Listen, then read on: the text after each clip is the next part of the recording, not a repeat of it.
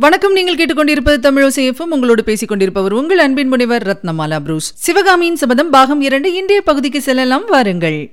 சிவகாமியின் சபதம். அத்தியாயம். காஞ்சி முற்றுகை. சக்கரவர்த்தி தூதன்.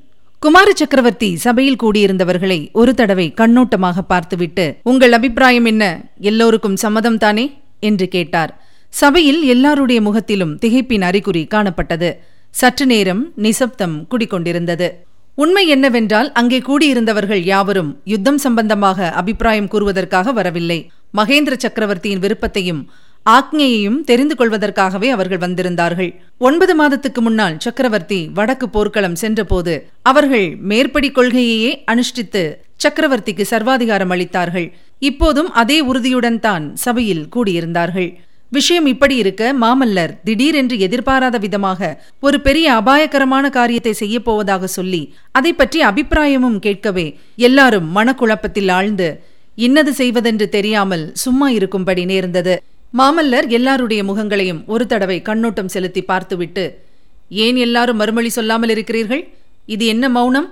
உங்கள் முன்னிலையில் சொல்லத்தகாத வார்த்தைகள் ஏதேனும் சொல்லிவிட்டேனா? வீர பல்லவ குலத்துக்கு இழுக்கு தரும் காரியம் எதையேனும் கூறினேனா? என்று கம்பீரமாக கேட்டார். இன்னமும் அச்சபையில் மௌனம்தான் குடிகொண்டிருந்தது. பெரியதொரு தர்ம சங்கடத்தில் தாங்கள் அகப்பட்டுக் கொண்டிருப்பதாக ஒவ்வொருவரும் உணர்ந்து வாய் திறவாமல் இருந்தார்கள்.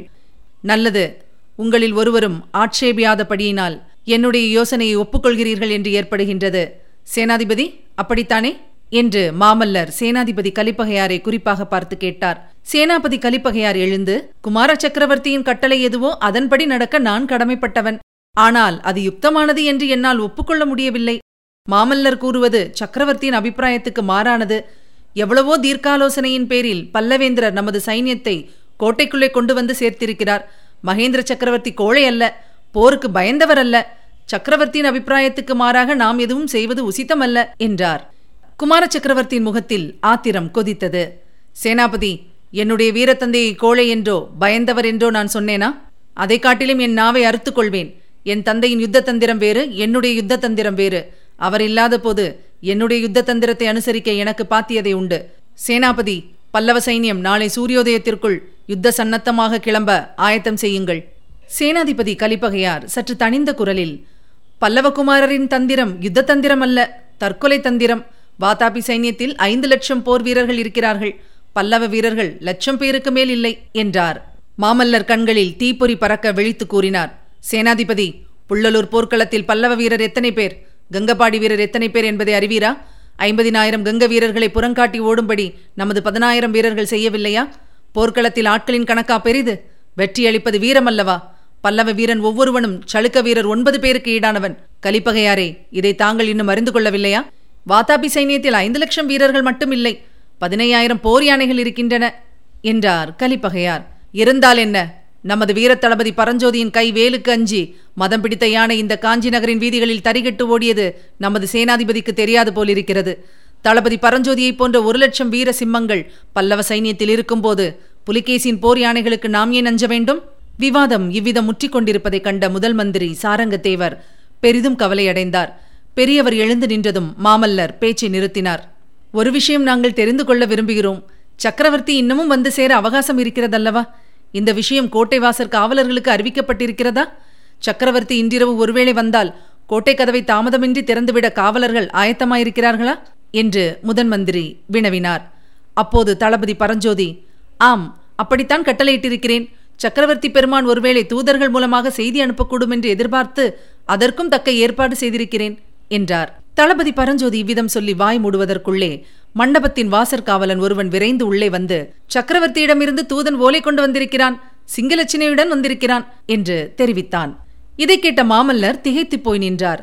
சபையில் இருந்த மற்றவர்கள் எல்லாரும் மிகவும் நெருக்கடியான சமயத்தில் தெய்வமே தங்களுடைய துணைக்கு வந்தது என்று எண்ணியவர்களாய் மனதிற்குள் உற்சாகமடைந்தார்கள். இனி கேட்கலாம் அடுத்த பகுதி. பயங்கர செய்தி. சக்கரவர்த்தியின் தூதன் சபா மண்டபத்துக்குள்ளே பிரவேசித்த போது சபையில் நிசப்தம் நிலவியது. வந்தவன் நெடுதுயர்ந்த ஆஜானு பாகுவான தோற்றமளித்தான். போர்க்களத்திலிருந்து நேரடியாக வந்தவனாக காணப்பட்டான். அவனது தலையிலும் காயங்களுக்கு கட்டுக்கள் போடப்பட்டிருந்தன. அவன் உடுத்தியிருந்த துணிகள் இரத்தக்கரையினால் சிவந்திருந்தன. என்ன செய்தி கொண்டு வந்திருக்கிறானோ என்ற ஆவலானது எல்லோருடைய மனத்திலும் குடிகொண்டு வேறு வகை எண்ணங்களுக்கே இடமில்லாமல் செய்தது. சபையில் இருந்த அத்தனை பேரின் கண்களும் இமை கொட்டாமல் அத்தூதனை நோக்கின. அப்படி பார்த்தவர்களில் தளபதி பரஞ்சோதியும் ஒருவர் என்று சொல்ல வேண்டியதில்லை. மற்றவர்களுடைய மனத்தில் குடிக்கொண்டிருந்த ஆவல் அவருடைய மனத்திலும் இருந்ததாயினும் அத்தோடு இன்னொரு வியப்பும் அவர் மனத்தில் ஊசலாடியது. அது இத்தூதனை எங்கேயோ பார்த்திருக்கிறோம் என்ற உணர்ச்சிதான். தூதன் சபையில் உள்ளவர்களை எல்லாம் ஒரு தடவை சுற்றி வளைத்து பார்த்தான். கடைசியில் அவனுடைய கண்கள் குமார சக்கரவர்த்தியின் முகத்திற்கு வந்து அங்கேயே ஸ்திரமாக நின்றன. பல்லவகுமாரா தங்கள் தந்தையிடமிருந்து மிக முக்கியமான செய்தி கொண்டு வந்திருக்கிறேன். செய்தியை இந்த சபையிலே சொல்லலாமல்லவா? என்று கேட்டான். மாமல்லர் முதன் மந்திரியின் முகத்தை பார்த்தார். அந்த குறிப்பை அறிந்த சாரங்க தேவப்பட்டர் சக்கரவர்த்தியின் செய்தியை இங்கே உள்ளவர்கள் அனைவரும் அறிந்து கொள்ள வேண்டியதுதான். இங்கேயே தாராளமாக சொல்லலாம் என்றார். அப்படியானால் கேளுங்கள். நான் கொண்டு வந்திருக்கும் செய்தி மிக பயங்கரமானது. ஆயினும் சொல்லியே தீர வேண்டும். பல்லவ சாம்ராஜ்யத்தின் சக்கரவர்த்தி சிறைப்பட்டார். களங்கமற்ற ஆகாசத்திலிருந்து திடீரென்று பேரிடி விழுந்தது போல் இருந்தது அந்த சபையில் இருந்தவர்கள் அனைவருக்கும். சிலர் என்ன? என்ன? என்று அலறினார்கள். சிலர் ஆசனத்திலிருந்து குதித்து எழுந்தார்கள். சிலர் திறந்தவாய் மூடாமல் திகைத்த பார்வையுடன் தூதனை பார்த்த வண்ணம் இருந்தார்கள். மாமல்லர் பயங்கரமான ஒரு சிரிப்பு சிரித்தார். அது சபையில் இருந்த அனைவருக்கும் மயிர்கூச்சை உண்டாக்கிற்று. சக்கரவர்த்தி சிறைப்பட்டாரா? எப்படி? எப்போது? யார் சிறைப்படுத்தினார்கள்? என்று மாமல்லர் கர்ஜித்தார். அவருடைய கரம் தன்னை அறியாமல் உடைவாளை உருவியது. வாத்தாபி சைன்யத்தின் முன்னணி படையினால் சக்கரவர்த்தி சிறைப்படுத்தப்பட்டார். நேற்று மாலையிலேதான் தெற்கே இருந்து திரும்பியவர் வாத்தாபி சைன்யத்தின் நிலையை அறிந்து கொள்வதற்காக நேரே வடதிசை சென்றார். போன இடத்தில் எதிர்பாரா விதமாக வாதாபி வீரர்களால் சிறைப்படுத்தப்பட்டார்.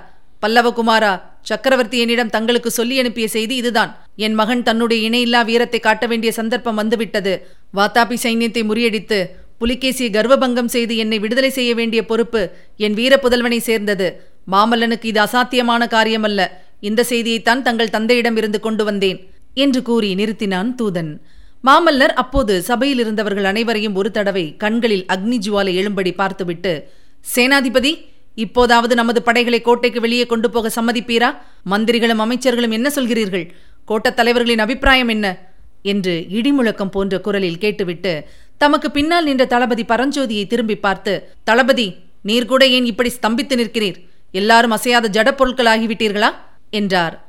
அப்போது முதலமைச்சர் எழுந்து இந்த தூதன் சொல்வது உண்மை என்பதற்கு என்ன ஆதாரம்? என்று வினவினார்.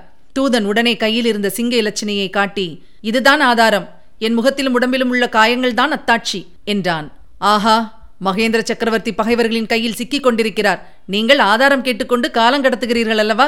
தளபதி வாரும் நாம் போகலாம் என்று மாமல்லர் பரஞ்சோதியை பார்த்து சொன்னார். ஆனால் தளபதி பரஞ்சோதி ஏதோ ஒரு மனக்குழப்பத்தில் ஆழ்ந்தவராய் காயக்கட்டுக்களுடன் நெடுதுயர்ந்து நின்ற தூதரின் முகத்தையே உற்று பார்த்து கொண்டிருந்தார். முதன் மந்திரி சாரங்க தேவப்பட்டர் இந்த தூதனை இதற்கு முன்னால் நம்மில் யாராவது பார்த்ததுண்டோ? தூதா நீ யார்? என்று கேட்க தூதன் கூறினான். நான் யாரா? பல்லவ சக்கரவர்த்தியின் அந்தரங்க ஒற்றன் பல்லவ ஒற்றர் படையில் சத்ருக்னருக்கு அடுத்த பதவி வகிப்பவன் தளபதி பரஞ்சோதி என்னை அடிக்கடி பார்த்திருக்கிறார். தளபதி என்னை தெரியவில்லையா? இந்த காஞ்சி நகருக்கு உம்மை அழைத்து வந்த நாகநந்தி நான் தான் என்று தெரியவில்லையா? ஆயனரும் அவர் மகளும் தெரிந்தோ தெரியாமலோ வாதாபி அரசனுக்கு ஒற்றுவேலை செய்வதாக சந்தேகித்து சக்கரவர்த்தி என்னை அவர்களுக்கு காவலாக போட்டார். ஆயனர் புலிகேசிக்கு கொடுத்த ரகசிய ஓலையை எடுத்துக்கொண்டு நாகார்ஜுன மலைக்கு நீர் கிளம்பி சென்றீர். சக்கரவர்த்திக்கு அதை நான் தெரியப்படுத்தியதன் பேரில் அந்த ஓலையை சக்கரவர்த்தி உம்மிடமிருந்து பறித்து கொண்டார். தளபதி இதெல்லாம் உண்மையா இல்லையா? என்று தூதன் கம்பீரமாக கேட்டான். தளபதி பரஞ்சோதியின் தலை சுழன்றது. சில சில விஷயங்களை எண்ணி பார்க்கும்போது ஒருவேளை அத்தூதன் கூறியது உண்மையா இருக்கலாம் என்று தோன்றியது. தூதன் மேலும் சொன்னான் ஆயனருடன் குண்டோதரன் என்ற பெயருடன் வாதாபி ஒற்றன் ஒருவன் இருந்து வந்தான். அவன் நேற்று ஆயனருடைய செய்தியுடன் வாதாபி சைன்யத்தை சந்திப்பதற்காக சென்றான். அவனை தடுப்பதற்காக சக்கரவர்த்தியும் நானும் தொடர்ந்து போன போது எதிர்பாராத விதமாக சளுக்க வீரர்கள் எங்களை சூழ்ந்து கொண்டார்கள். கடவுள் அருளால் நான் தப்பி வந்தேன். அவ்வளவுதான் விஷயம். சக்கரவர்த்தி இன்னும் சில பணிகளை எனக்கு இட்டிருக்கிறார். அவற்றை நிறைவேற்றுவதற்கு நான் சத்ருக்கனரை தேடி போக வேண்டும். விடை கொடுங்கள். நான் சொல்ல வேண்டியதை சொல்லிவிட்டேன். நன்கு ஆலோசித்து எது உச்சிதமோ அவ்விதம் செய்யுங்கள். இவ்வாறு கூறிவிட்டு தூதன் சபா மண்டபத்தை விட்டு வெளியே சென்றான். மேலும் அவனை ஏதேனும் கேட்கவோ அவனை தடுத்து நிறுத்தவோ யாருக்கும் தோன்றவில்லை. சபையில் இருந்த அனைவரும் கல்லாய் சமைந்திருந்தார்கள். மாமல்லரின் நெஞ்சில் ஆயிரம் தேள்கள் கொட்டிக் கொண்டிருந்தன ஆஹா ஆயனரும் அவர் மகளும் வாத்தாபிக்கு ஒற்றுவேலை செய்கிறார்களா? அப்படிப்பட்டவர்களையா நாம் வெள்ளத்திலிருந்து காப்பாற்றினோம்? அந்த சிவகாமியிடமா நாம் எல்லையில்லா காதல் வைத்தோம்? அவர்களாலேயே இப்பொழுது மகேந்திர பல்லவர் பகைவர்களிடம் சிறைப்பட்டிருக்கிறார். அந்த சபையில் இருந்தவர்களில் அப்போது மாமல்லரின் மனவேதனை அறிந்து கொள்ளக்கூடியவர் தளபதி பரஞ்சோதி ஒருவர்தான் இருந்தார். அவர் மாமல்லரின் கரத்தை பற்றி கொண்டு இன்னும் என்ன யோசனை? வாருங்கள் போர்க்களத்துக்கு புறப்படலாம். அந்த வாத்தாபி ராட்சதர்களை முறியடித்து நிர்மூலம் செய்துவிட்டு சக்கரவர்த்தியை மீட்டுக் கொண்டு வரலாம். மாமல்லரே புள்ளலூர் சண்டையை நினைவு கூறுங்கள் என்றார். இதை கேட்ட சேனாதிபதி கலிப்பகையாரும் பிரம்மையிலிருந்து விடுபட்டவராய் ஆம் தளபதி கூறுவது நியாயம்தான். இனி யோசிப்பதற்கு ஒன்றுமில்லை.